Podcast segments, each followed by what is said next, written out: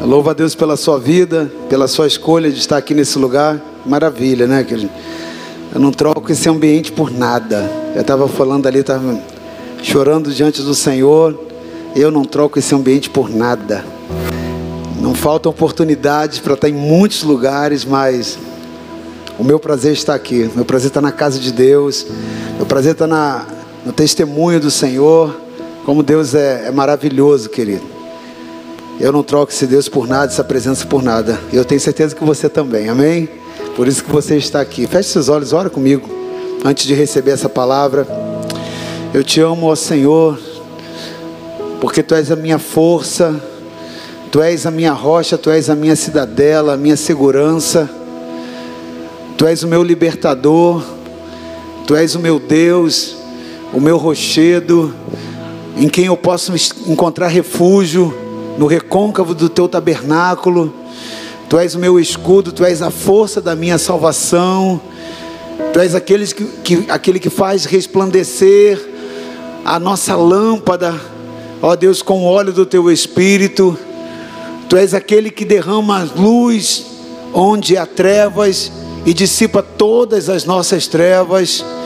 Por isso, Senhor, exaltado seja o Teu nome Exaltado seja o teu governo, o teu domínio, que jamais terá fim, e que se estenda, Senhor amado, a Deus, às mais longínquas ilhas, Senhor, e aos mais longínquos territórios, esse domínio, o domínio do teu reino, Pai. Declaramos como a tua igreja que o teu reino, o teu domínio jamais terá fim, Senhor. Tu és maravilhoso.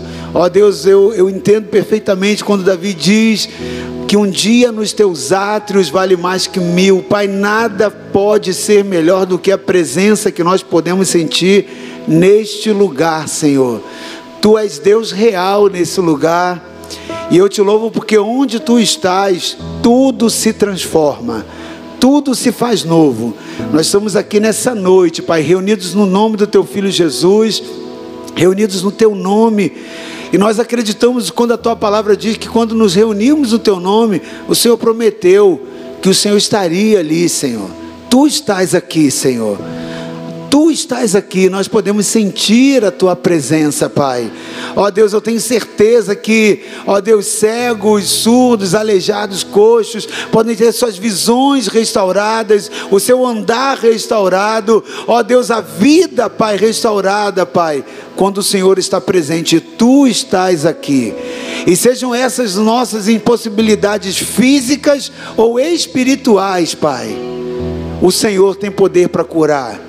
E nós invocamos o poder da cura, o poder libertador de Jesus. Oh Deus, nós invocamos nesse lugar, nós te adoramos, Pai.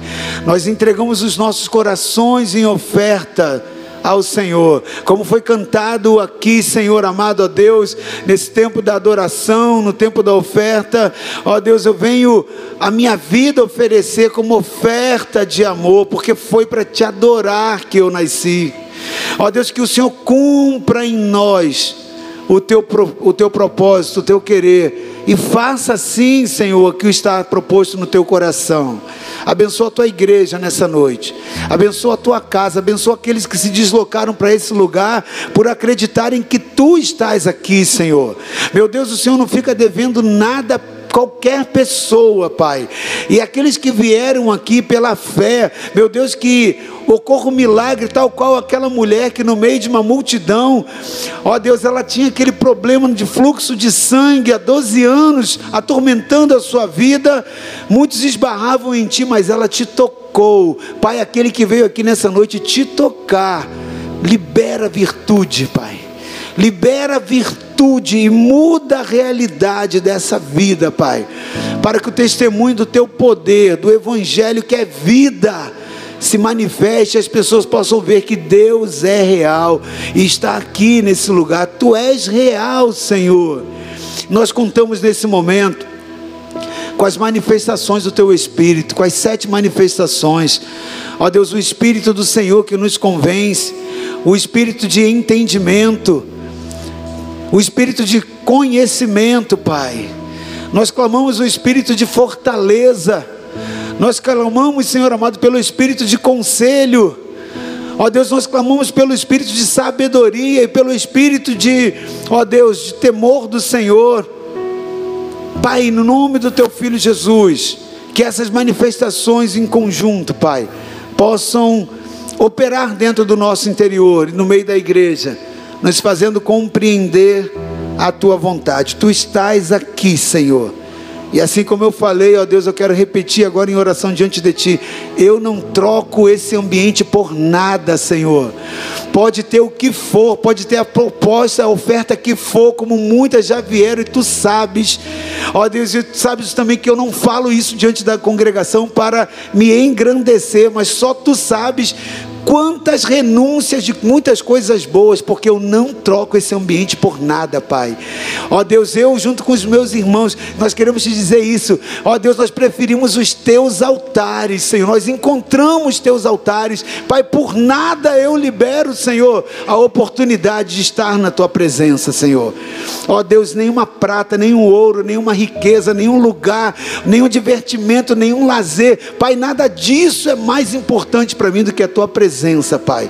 Eu te amo de todo o coração. Ó Deus, e sei que aqui é um povo que se reúne porque te ama também. Por isso, Senhor, recebe a nossa adoração e fala conosco nessa noite. Fala conosco, Pai. Nós queremos ouvir a voz que vem do teu espírito. Que, Senhor, amar tudo aquilo que é humano do meu interior, do meu coração, seja removido, Pai. E só fique aquilo que é do teu espírito para comunicar, ó Deus, ao teu povo, Pai e que daqui hajam vidas transformadas. Ó Deus, que hajam, Senhor amado, destinos mudados, rotas, Senhor amado, ó Deus, de convergência, Senhor, sendo, ó Pai, processada pelo teu Espírito, para que, Senhor amado, encaixe um alinhamento com o teu querer e com o teu propósito se faça na vida de cada um dos teus filhos. Toma essa igreja, Pai, essa igreja tua, então o teu nome seja glorificado em nós. No nome do teu filho Jesus. Amém. Amém. Glória a Deus. Eu queria muito ficar aqui só orando, orando, orando, mas eu eu compreendo que uma palavra precisa ser ministrada e eu não vou fugir desse protocolo. Amém. Mas o meu coração está muito cheio. Já entrou, já entrou aqui muito cheio de Deus e eu não sei porque Deus quis meio que dar uma chacoalhada no meu interior porque as duas canções que a minha esposa tocou, né, cantou aqui na ministração do louvor, não sabia o que ela ia ministrar, assim também como a canção do ofertório, são canções que marcaram muito profundamente a minha vida, muito profundamente. Só eu e o Senhor, nem a minha esposa, nem os meus filhos conseguem entender, porque não tem como nem explicar né, o que as três canções significam para mim. Elas expressam que eu vivo, o que eu vivi. Então isso mexeu demais comigo e Deus me mostrou algo muito grande, muito profundo e eu me emocionei demais. Então eu louvo a Deus, Deus está nesse lugar e Ele já está trabalhando muito em mim. Se eu fosse hoje para casa, eu já estaria lá assim em adoração e sem perder esse ambiente, porque eu já estou muito cheio dessa glória e da presença. Mas eu quero partilhar um pouco aquilo que o Espírito de Deus colocou no meu coração para compartilhar para a igreja. Hoje eu quero falar sobre a sabedoria que vem de Deus. Amém? Sabedoria que vem de Deus. E eu quero ler um único versículo, por enquanto, que está no livro de Tiago, capítulo 1, versículo 5. Muitos aqui conhecem, muitos já sabem até de cor. Ele diz o seguinte: se algum de vós tem falta de sabedoria, peça a Deus, que a todos dá liberalmente, e não o lança em rosto, e ser-lhe-á dada. Quando o apóstolo Tiago, ele ministra isso, ele traz essa palavra, de que se alguma pessoa ali,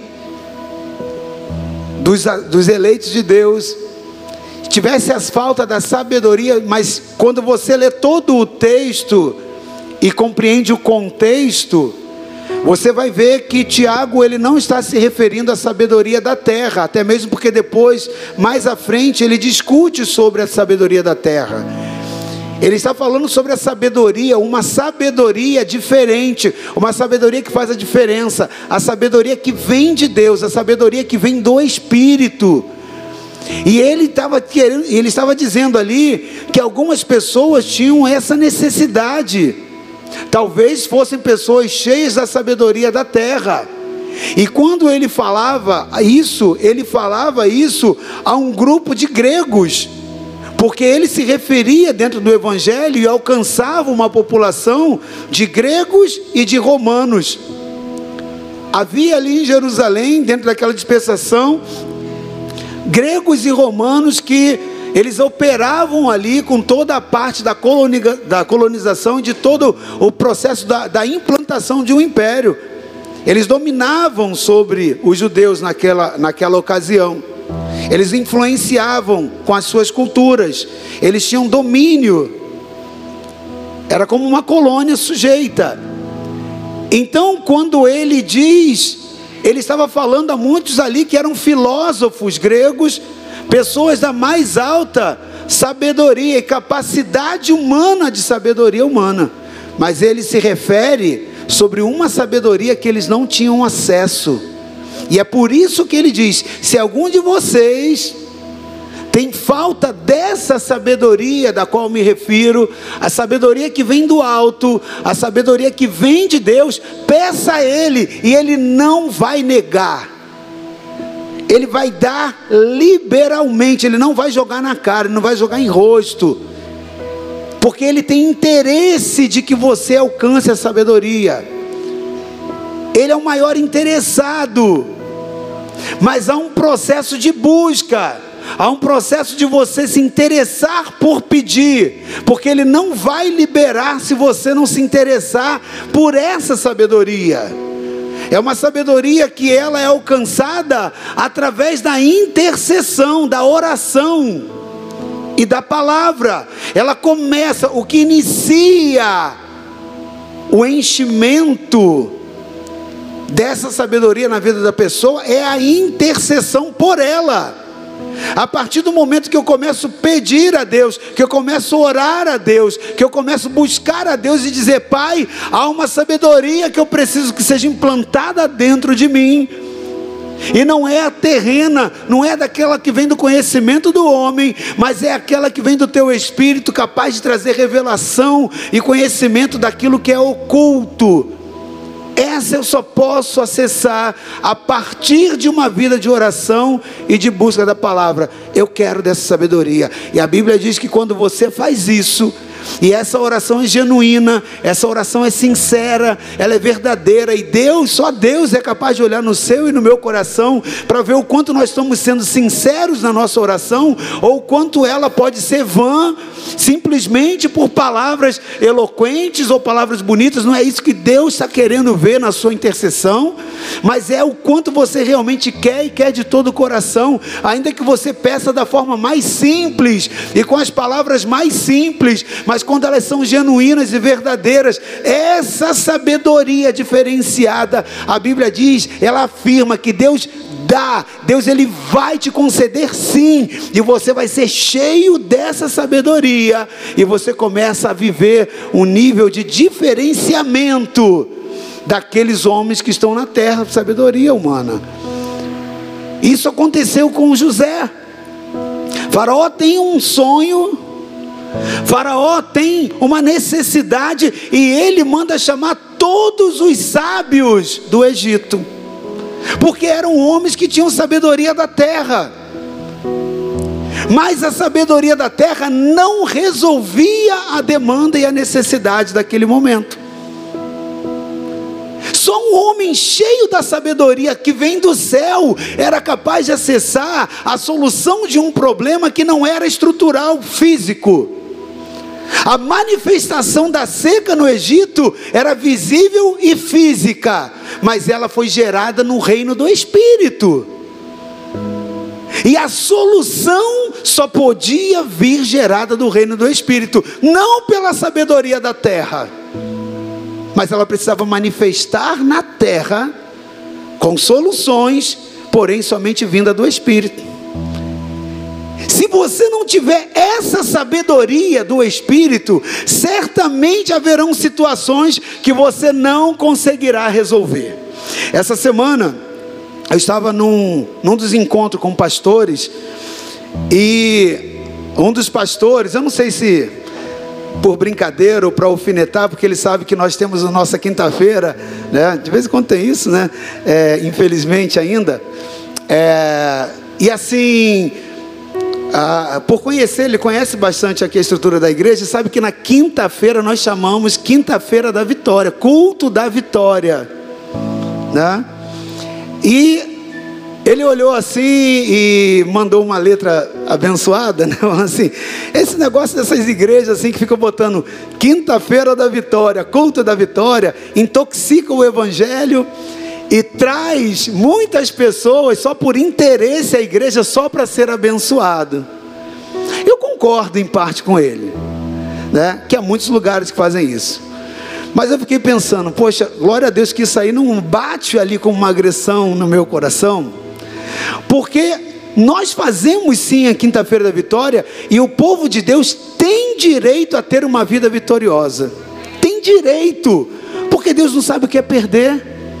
O problema todo está, não é na motivação do culto, mas é em como você vai instruir para aquela vitória chegar.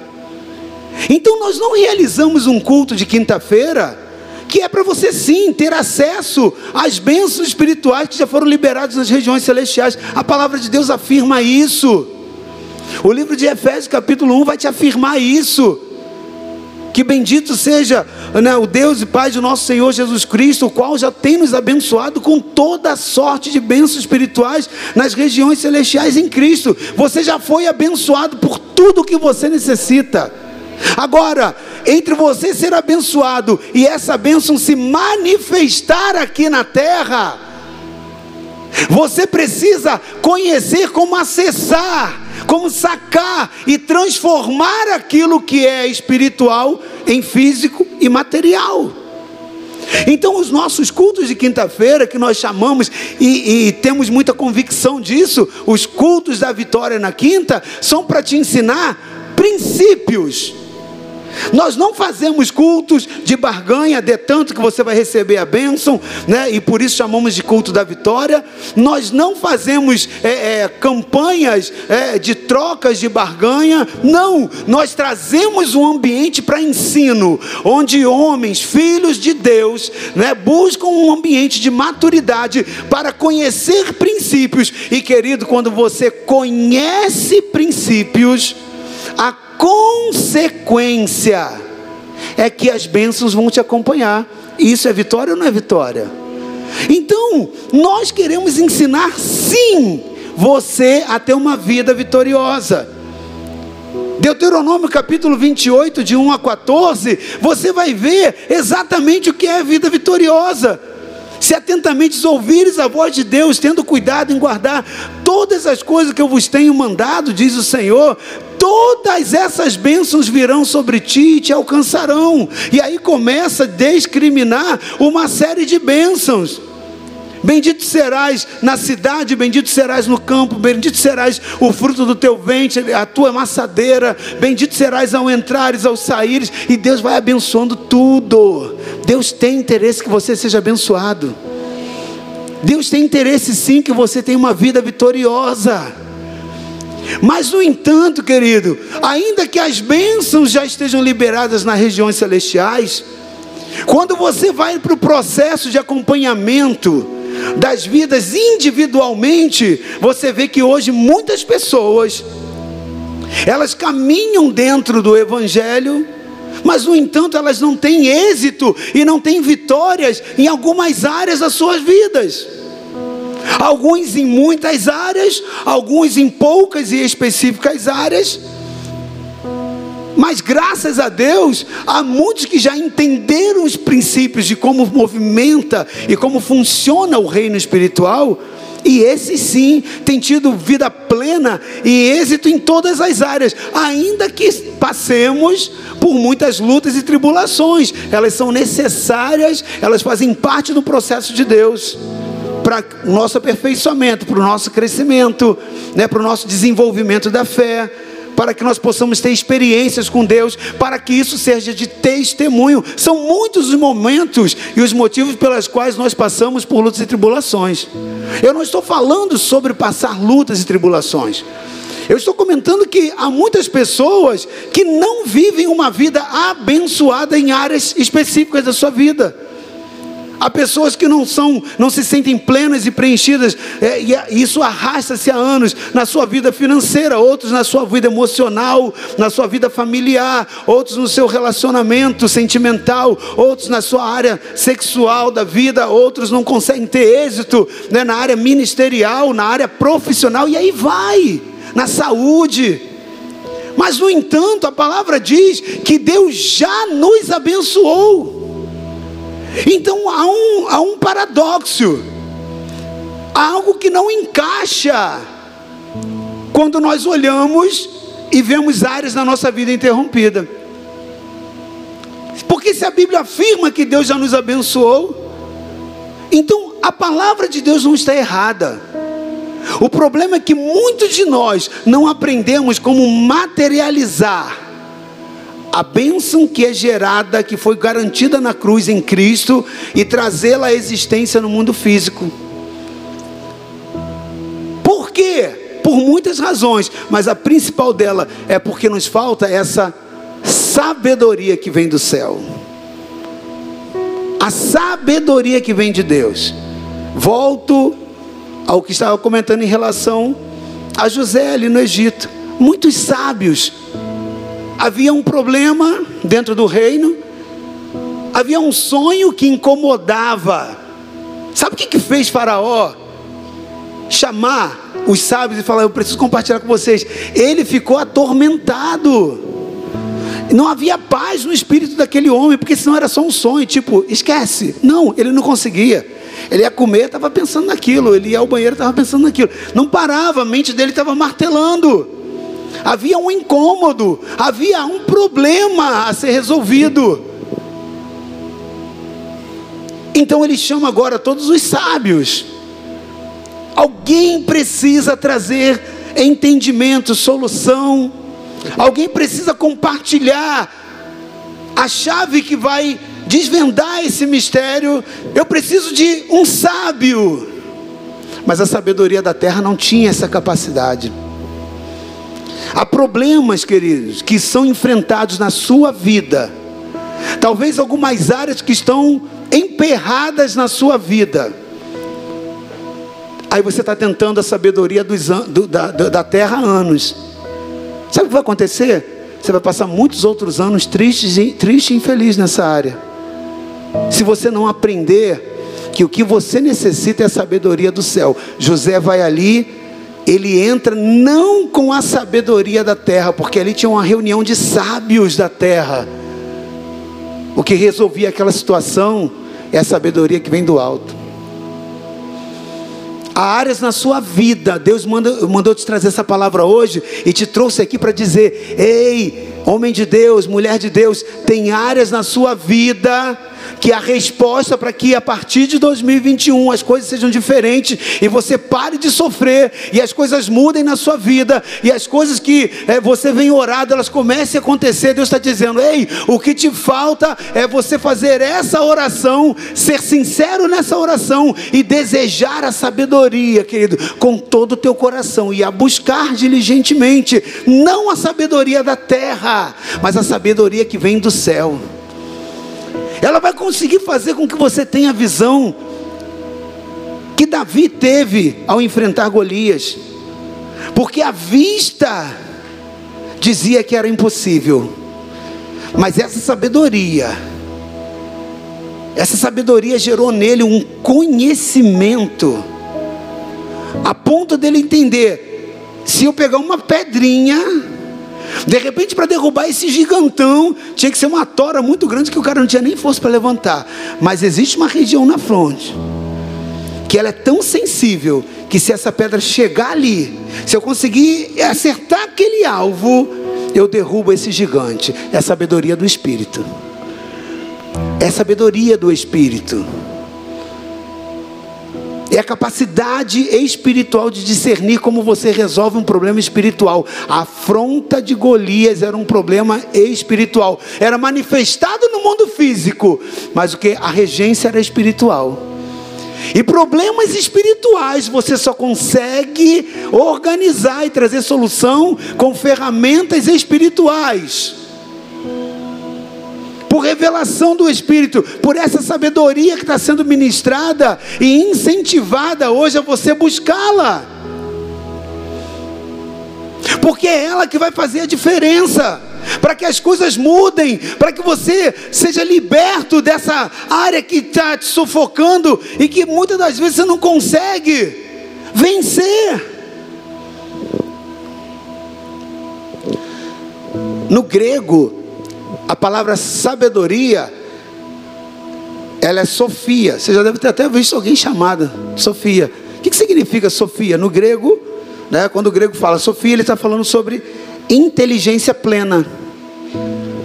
Então, Sofia significa você chegar no nível de plenitude de sabedoria. Só que esse verbo no grego, ele não se refere apenas à sabedoria vinculada a conhecimento. Não, ela vai além.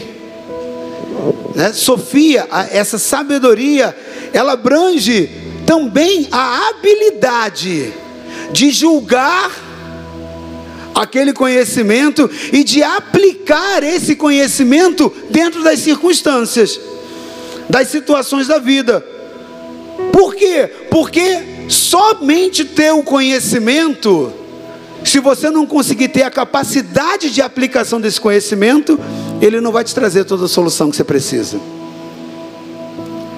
Agora preste atenção, Tiago, ele libera essa palavra para os cristãos convertidos que estavam ali em Jerusalém, muitos deles homens influentes e sábios e alguns filósofos pessoas com grande capacidade na sua cultura, porque os gregos eles eram muito conceituados pela inteligência e pela sua cultura, tanto é que dominavam vários povos, mas ainda que eles fossem muito conhecidos por essa sabedoria, por essa retórica, mesmo cercado de todas essas evidências, querido, da sabedoria, até mesmo de conhecimento de Deus, eles tinham conhecimento, aqueles, aqueles gregos agora convertidos ao Evangelho, para qual ele também estava se dirigindo. Eles tinham conhecimento né, sobre as questões é, do mundo natural, sobre as questões do mundo celestial, e até mesmo conhecimento de alguns aspectos daquilo que era a questão da teologia, a questão de Deus, do estudo de Deus, porque eles eram estudiosos, mas eles não tinham a sabedoria que vem do céu. E Tiago discerniu isso no espírito.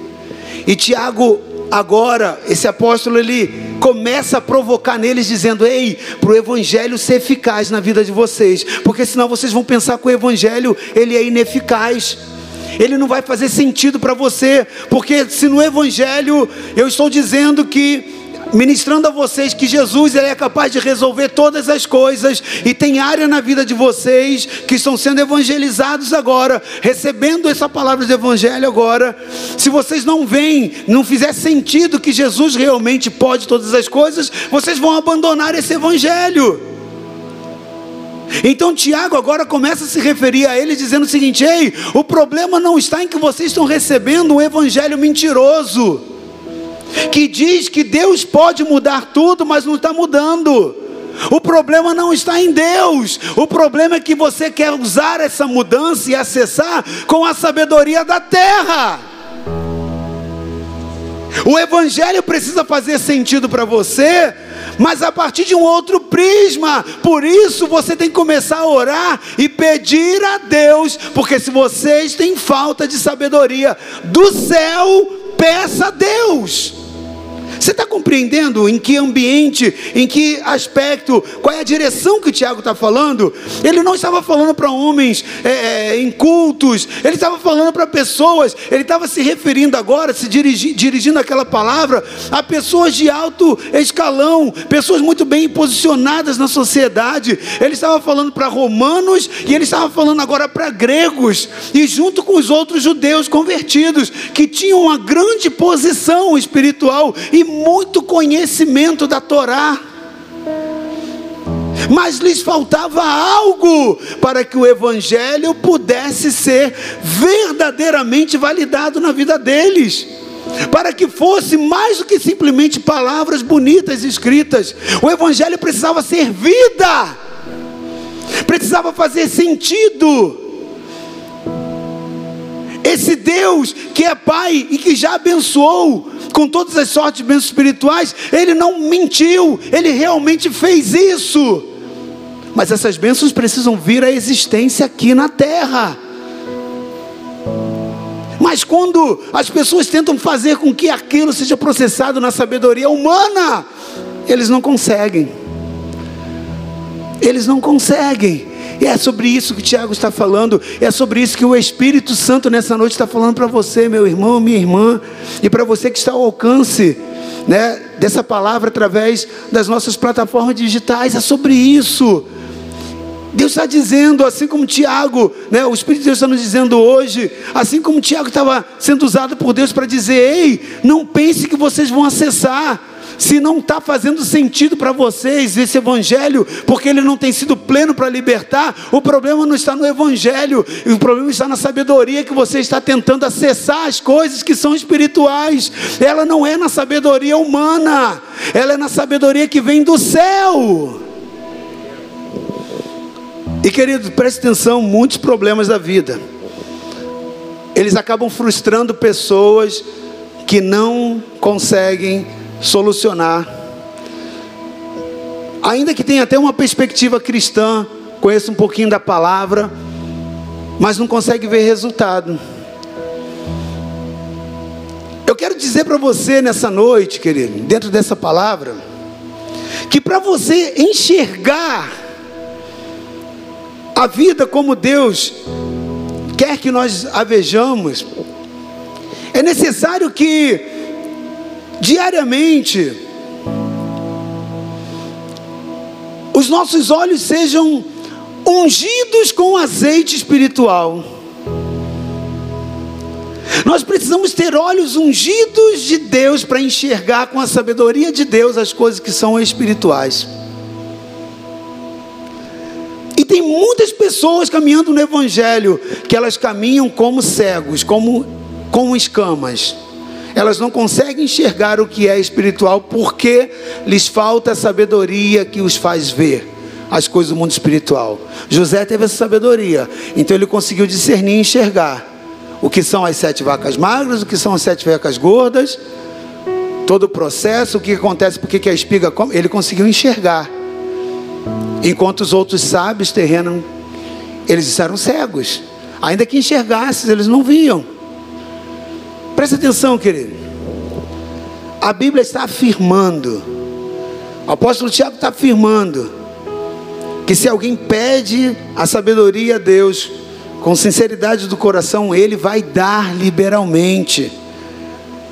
Porque o Senhor, Ele dá sabedoria, e da sua boca vem inteligência e vem entendimento, como diz lá em Provérbios 2, lá no versículo 6. É da boca do nosso Deus que vem a sabedoria, inteligência, conhecimento. Amado, preste atenção. Muitas das vezes nós passamos por necessidades sem precisar estar passando por aquela necessidade. Às vezes, por exemplo, nós precisamos ser enriquecidos em alguma área. Às vezes nós precisamos de ser honrados em alguma área precisamos ter destaques, sucesso em algum empreendimento, que é o símbolo da honra. Às vezes nós temos necessidades tangíveis né, de bens duráveis, bens móveis, imóveis, às vezes são necessidades. E nós não conseguimos acessar. E quando a Bíblia diz que Deus já nos abençoou com tudo isso. Sabe o que, que acontece? Às vezes é a falta da sabedoria. A sabedoria divina que faz com que você não acesse isso e continue passando necessidade quando isso já está dispensado, já está produzido, liberado, prontinho para você nas regiões celestiais. Quer ver? Projeta para mim aí Provérbios 8, 18. Você vai ver que a Bíblia está afirmando que existem quatro recompensas. Provérbios 8, 18. Tem quatro recompensas, querido, quatro recompensas que há sabedoria. O Provérbios 8 inteiro fala sobre sabedoria. Então depois você lê em casa, eu não vou ler todo o texto por causa do tempo, tá ok? Mas ele está dizendo o que, que a sabedoria produz. Aí olha lá quando chega lá no versículo 18: Riquezas e honra estão comigo. É a sabedoria que está falando, tá ok? Depois você lê o texto na sua casa que você vai ver. Olha o que a sabedoria está dizendo: Riquezas e honra estão comigo. Sim, riquezas duráveis, tudo aquilo que é riqueza durável, bens móveis e imóveis. Às vezes você está com o seu sofá rasgado lá na sua casa, aquilo dali te entristece. É um bem durável. A Bíblia está dizendo que é a sabedoria do céu que vai te dar olhos e condições para poder tirar do mundo espiritual, porque você já foi abençoado com toda a sorte de bênçãos espirituais. Efésios capítulo 1. E materializar aqui no reino físico.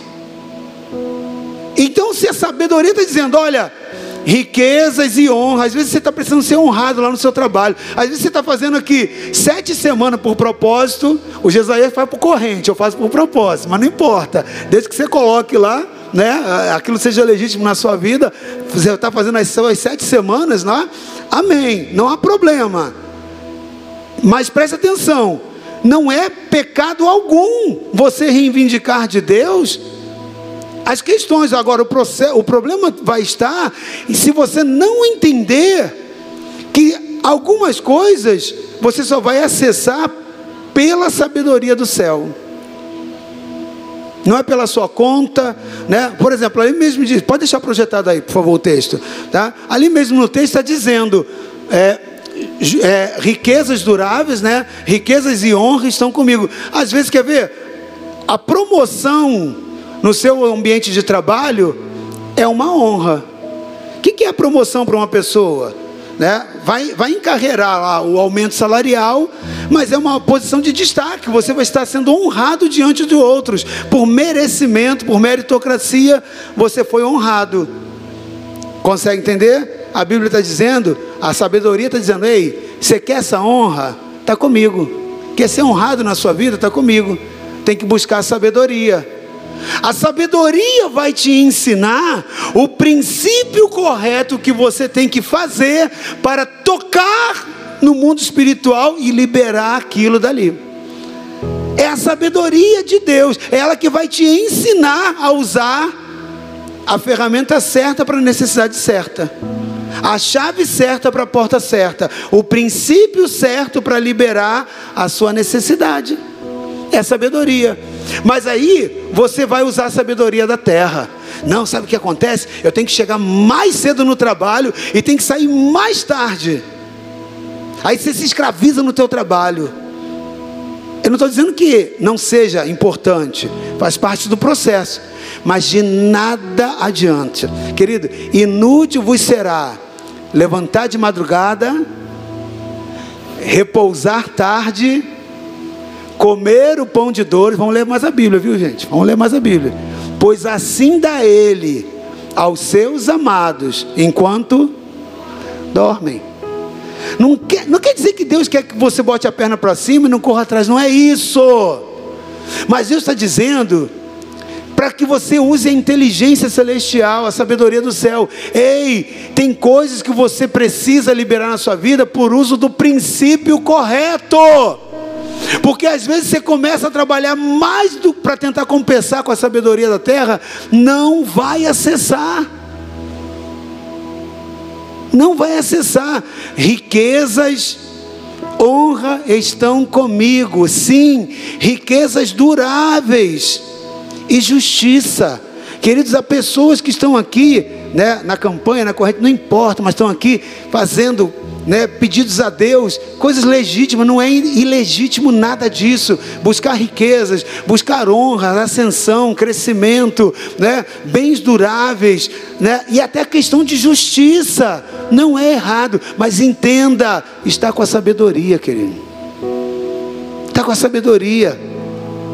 Pode ser muito mais fácil se você conseguir acessar o plano de Deus, o propósito de Deus. Guto me diz que é oração que eu estou perdido sem relógio aqui. Tira a máscara, não consigo ver. 15 para as 9. Ah, desculpa, porque eu estou meio perdido, tô, eu estou numa outra vibe aqui, tá? eu estou tentando transmitir o que Deus está me colocando para você, mas eu não quero me perder, não, para a gente poder terminar no horário certinho, orar, porque nós vamos orar hoje por sabedoria, amém? Você vai dar o pontapé inicial para a solução de muitos problemas seus começando a fazer a oração que você tinha que tá ter feito já há muito tempo e que precisa estar na tua base de oração diária. Senhor, eu preciso da sabedoria que vem do céu. Talvez você esteja orando por muitas coisas. Às vezes você ora pelo bem durável, você ora pela honra, você ora pelo resultado final. Mas você está deixando de orar por aquilo que origina isso. Presta atenção, não é a bênção que vai te dar sabedoria, é a sabedoria que vai te dar a bênção. E às vezes a gente só ora por aquilo que a gente necessita. Só quero a minha vitória. Senhor, me dá vitória. Senhor, restaura essa área no meu casamento. Senhor, não sei o que. Senhor, meu filho. Senhor, meu... consegue entender? Você quer o produto, você ora pelo produto final. Porque você está orando na sabedoria da terra. Até para orar você precisa da sabedoria do céu. O Espírito Santo me ensina a orar. Mas com a sabedoria que vem do alto. E eu quero a sabedoria do alto. Amém? Querido, a revelação de Deus na Sua palavra, ela nos provê sabedoria. E olha o que, que Davi fala lá no Salmo 119, nos versículos 97 e 98. Davi fala: Ó, oh, ó, oh, quanto eu amo a tua lei, ela é a minha meditação em todo dia. Presta atenção que ele continua falando: Tu pelos teus mandamentos me fazes mais, mais sábio. Ele está falando dessa sabedoria, mas não é da terra.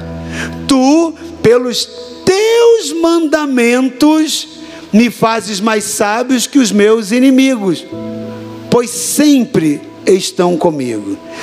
Preste atenção, querido. Essa sabedoria que Davi fala no, no, no, nesse salmo, e por isso que ele inicia lá no versículo, é, é, 90, no, no versículo 97, dizendo: Quanto eu amo a tua lei. Para você adquirir essa sabedoria, querido, você tem que iniciar sabendo orar e pedindo pela sabedoria do céu.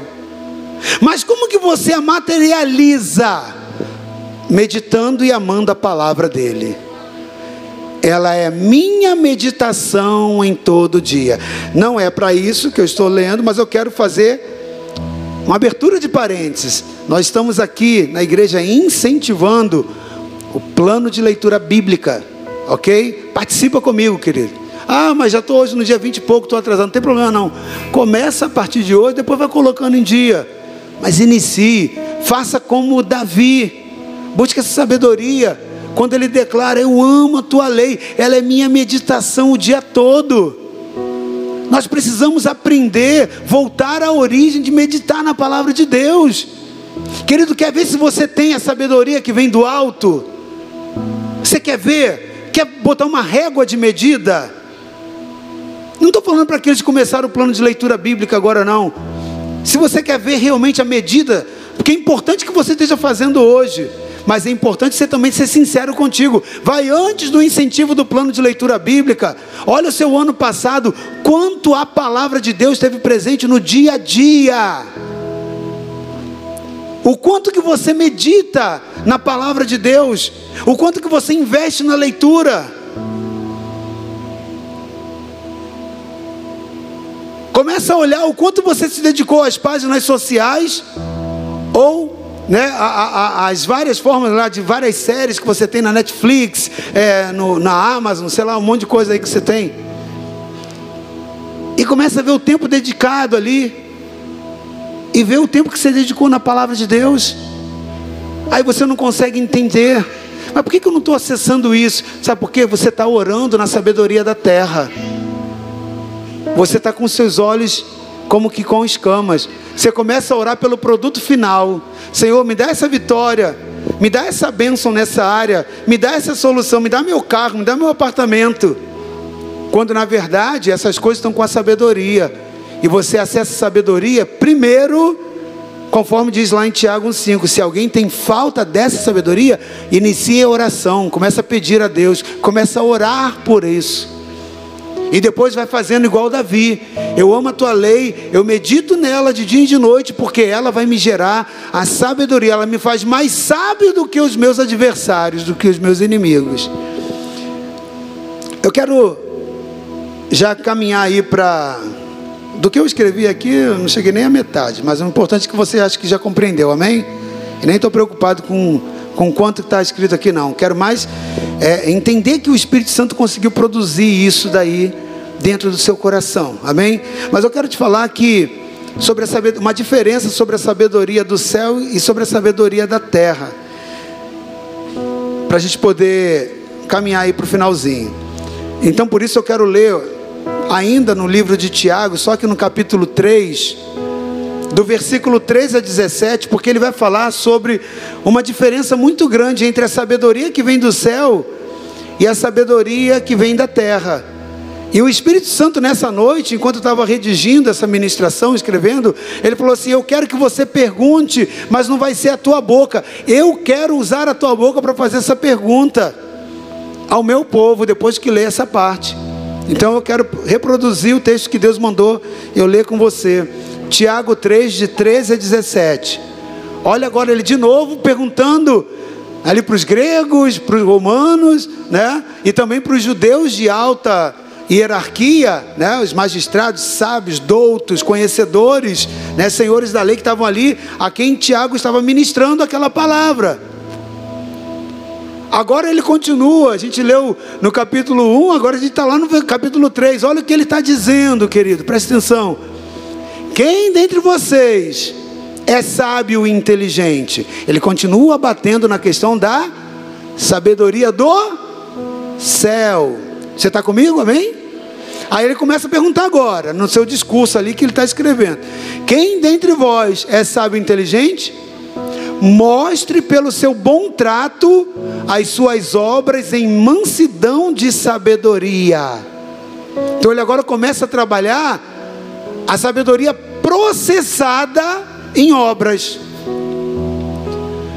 Agora ele começa a dizer: Mas se tendes amarga inveja, e sentimento faccioso, sentimento faccioso, a gente pode traduzir na, na linguagem de hoje em dia, aquele, aquela panelinha, eu não me dou com fulano, fulano não se dá com fulano, mas eu também não gosto muito dele e tal, viro as costas. Esse é o sentimento faccioso, né? É você aglutinar em facção, em divisão. É você se distanciar por outras pessoas formando facção, ok? Então ele diz: se você tem uma amarga inveja, e como é complicado a gente sondar, né? Sabe por quê? Porque o invejoso nunca sente que é invejoso. É igual o baforento, o cara do mau hálito. Quem tem mau hálito, os outros conseguem sentir mas ele próprio nunca consegue sentir o bafo dele, o mau hálito dele. Entende? A inveja também é assim.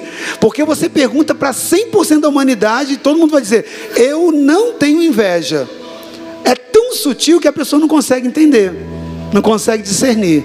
Mas ela existe. Então, ali, se tendes amarga inveja e sentimento faccioso em vosso coração, não vos glorieis. Ou seja, não fica se achando, não porque tem um problema aí, né? Nem mentais contra a verdade. Não fica. Na, eu estou traduzindo para linguagem. De, a minha, né, é mais do que a linguagem de hoje. É a linguagem do vamos entender, né? Nem, volta lá, por favor. Nem vos glorieis, né? Não fique se sentindo todo, todo se sentindo, porque você tem um problema. Enxerga que você tem um problema, né? E nem minta contra a verdade, ou seja, não fica se enganando. Porque se você está operando na sabedoria da terra, você está enganando a você mesmo. Se você está brigando nas obras, sentimento faccioso, intriguinha, inveja, né? Ou às vezes aquele sentimento soberbo, sou melhor, sou bom, né? Fulano não está nem aí, fulano me olha, fulano não me quer, quer ser eu, quer ser. Se você tem isso, você tem um problema. Para de mentir para você. É como se Tiago estivesse falando: ei, você quer de verdade grego, você quer de verdade romano, você quer de verdade judeu convertido agora, de alto escalão, você quer de verdade resolver o problema que você tem. Primeiro, tira a escama, enxergue que você tem um problema. E eu estou te dando a dica para você enxergar o seu problema. Sonda o seu coração. Se tem amarga inveja, se tem sentimento faccioso, se tem obras como essa, pode adiantar. Você tem um problema e tem que resolver de forma espiritual. Porque essa não é sabedoria que vem do alto. Se você tem essas atitudes, você está operando numa sabedoria que vem da terra, ela, vem, ela não vem do alto, mas ela é terrena, ela é animal. Esse, quando você vai lá no verbo, ele não está chamando a pessoa de animal, não, né? tipo, oh, seu jumento, seu... não é isso. Ele está dizendo o seguinte: ela é uma sabedoria natural. Tá? É, é, esse animal aí é do homem animal, ok? Nós somos animais racionais, é isso que ele está querendo dizer. Essa sabedoria, ela é animal, mas ela também é espiritual, porque ela é diabólica.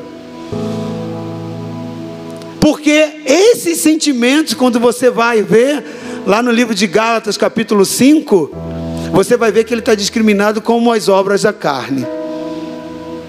E o diabo vai lá explora na carne para pegar esses sentimentos. Então, olha o que ele continua dizendo. Porque onde há inveja e espírito faccioso, por isso que você precisa sondar muito seu coração. Muito, muito seu coração. Eu e você, nós precisamos sondar muito os nossos corações.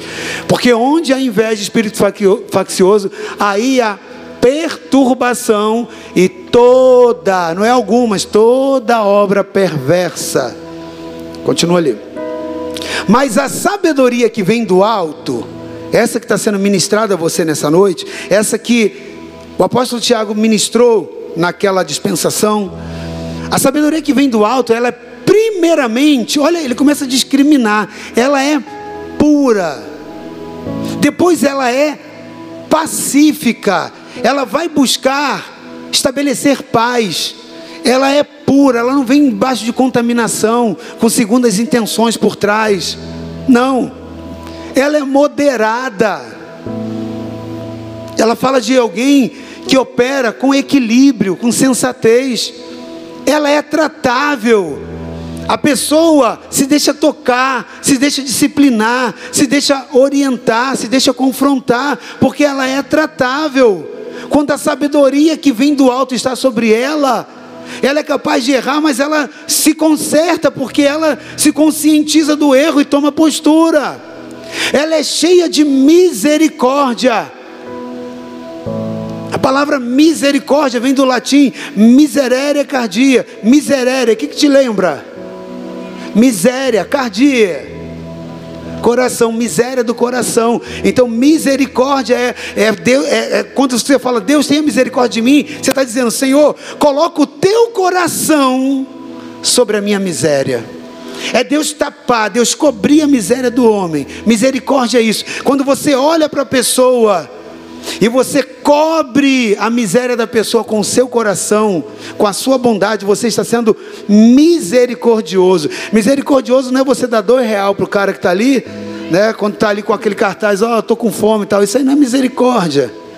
Misericórdia é quando você olha a pessoa na mais possível miséria que ela está enfrentando e você fala, cara, eu vou fazer por ela o que eu gostaria que fizesse por mim, e você realmente faz por ela aquilo que você gostaria que fizesse por você. Aí você alcançou, você produziu, perdão, misericórdia, porque é isso que Deus faz por você. Então a sabedoria que vem do alto, ela é ela vem cheia de misericórdia e de bons frutos, sem parcialidade. Não tem toma lá da cá, não tem negociação, ela é imparcial. É sem parcialidade, não tem segundo interesse, camuflado nas ações. Ela é legítima e ela não tem hipocrisia. Então, querido, preste atenção. Preste atenção. Nessa noite, o Espírito Santo ele quer te perguntar. E como eu falei para você quando eu estava redigindo essa ministração, ele falou: faz essa pergunta meu povo, nesse culto de ensinamento de princípios, para te conduzir a uma vida vitoriosa. Qual é a sabedoria que você está usando na sua vida? O Espírito Santo está te perguntando: qual é a sabedoria que você está usando de segunda a segunda na sua vida? É a sabedoria terrena ou é a sabedoria celestial? Pergunta o Espírito de Deus para a igreja hoje. Pergunta o Espírito de Deus para mim e para você.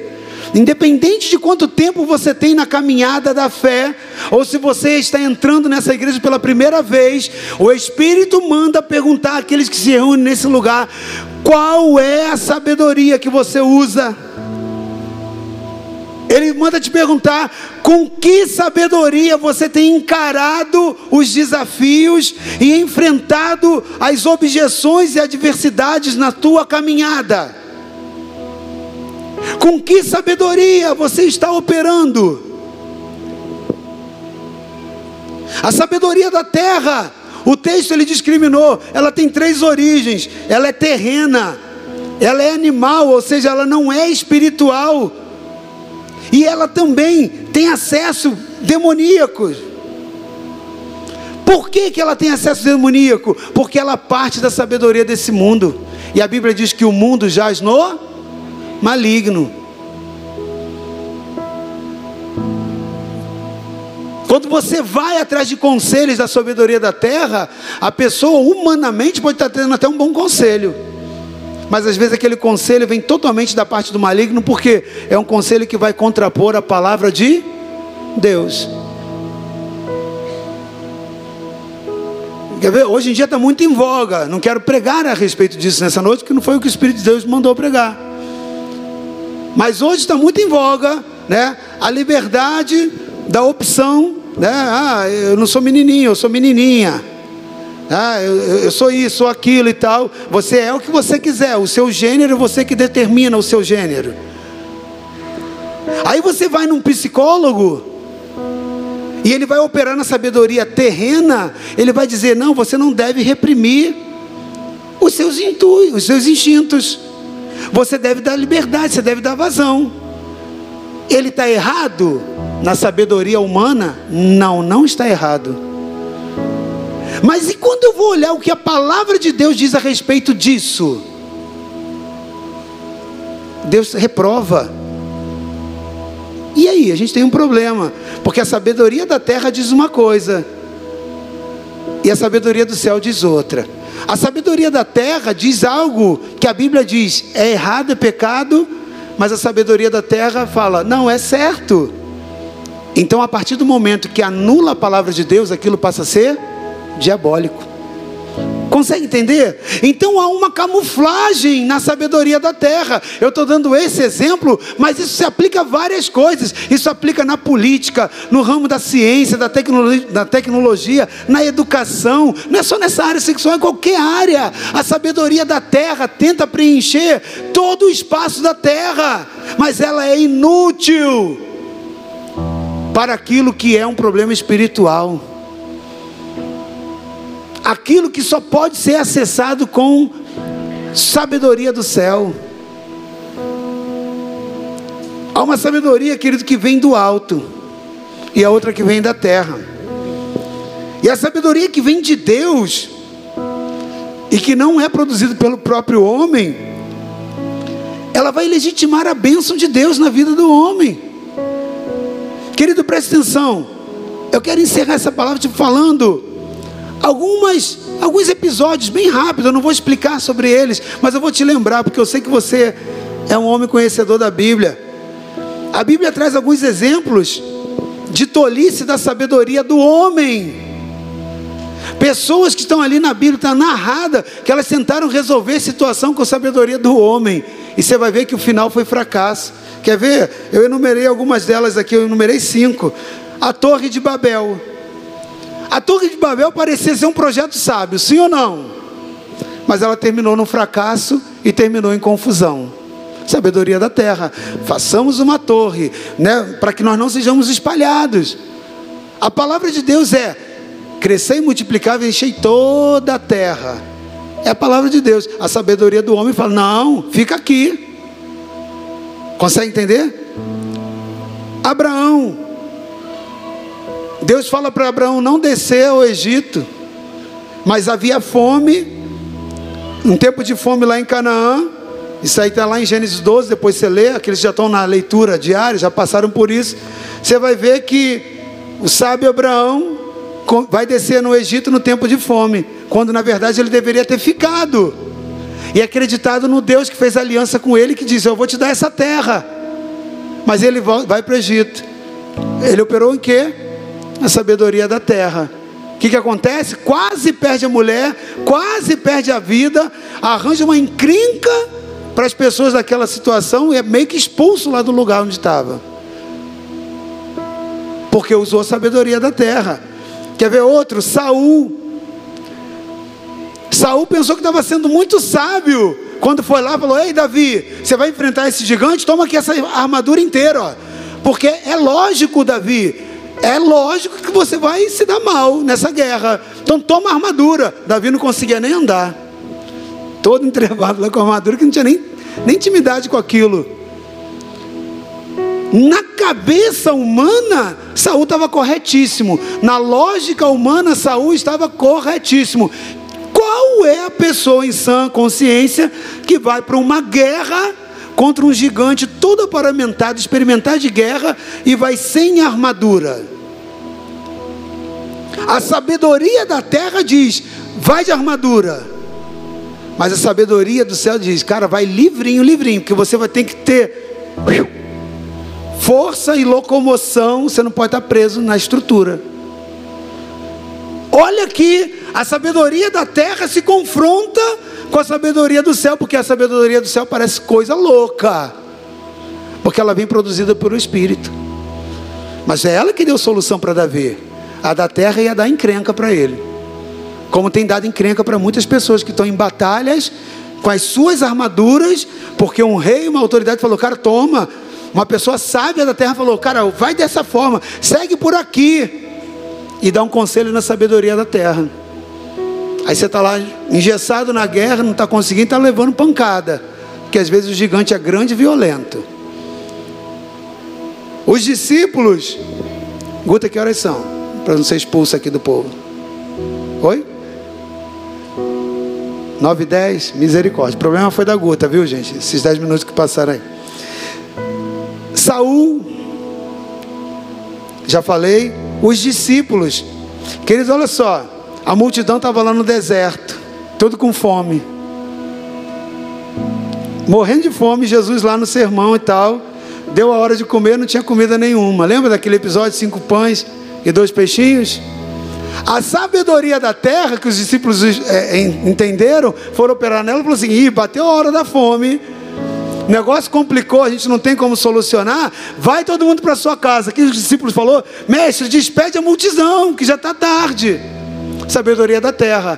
A sabedoria do céu, que foi que Jesus operou, ele falou: opa, que grande oportunidade para as pessoas conhecerem um Deus, não por palavra, mas por demonstração de poder e milagre. Quantos pães tem? Cinco. Quantos peixes? Dois. Vamos multiplicar. Ele deu os discípulos, falou: agora você vai lá e multiplica. Entende? Na sabedoria da terra, a mulher que estava lá tinha que chegar em casa, ainda ir para a panela, cheia de fome, até fazer a comida, até ficar pronta, né? Mas a, sabedoria do céu instantaneamente trouxe solução.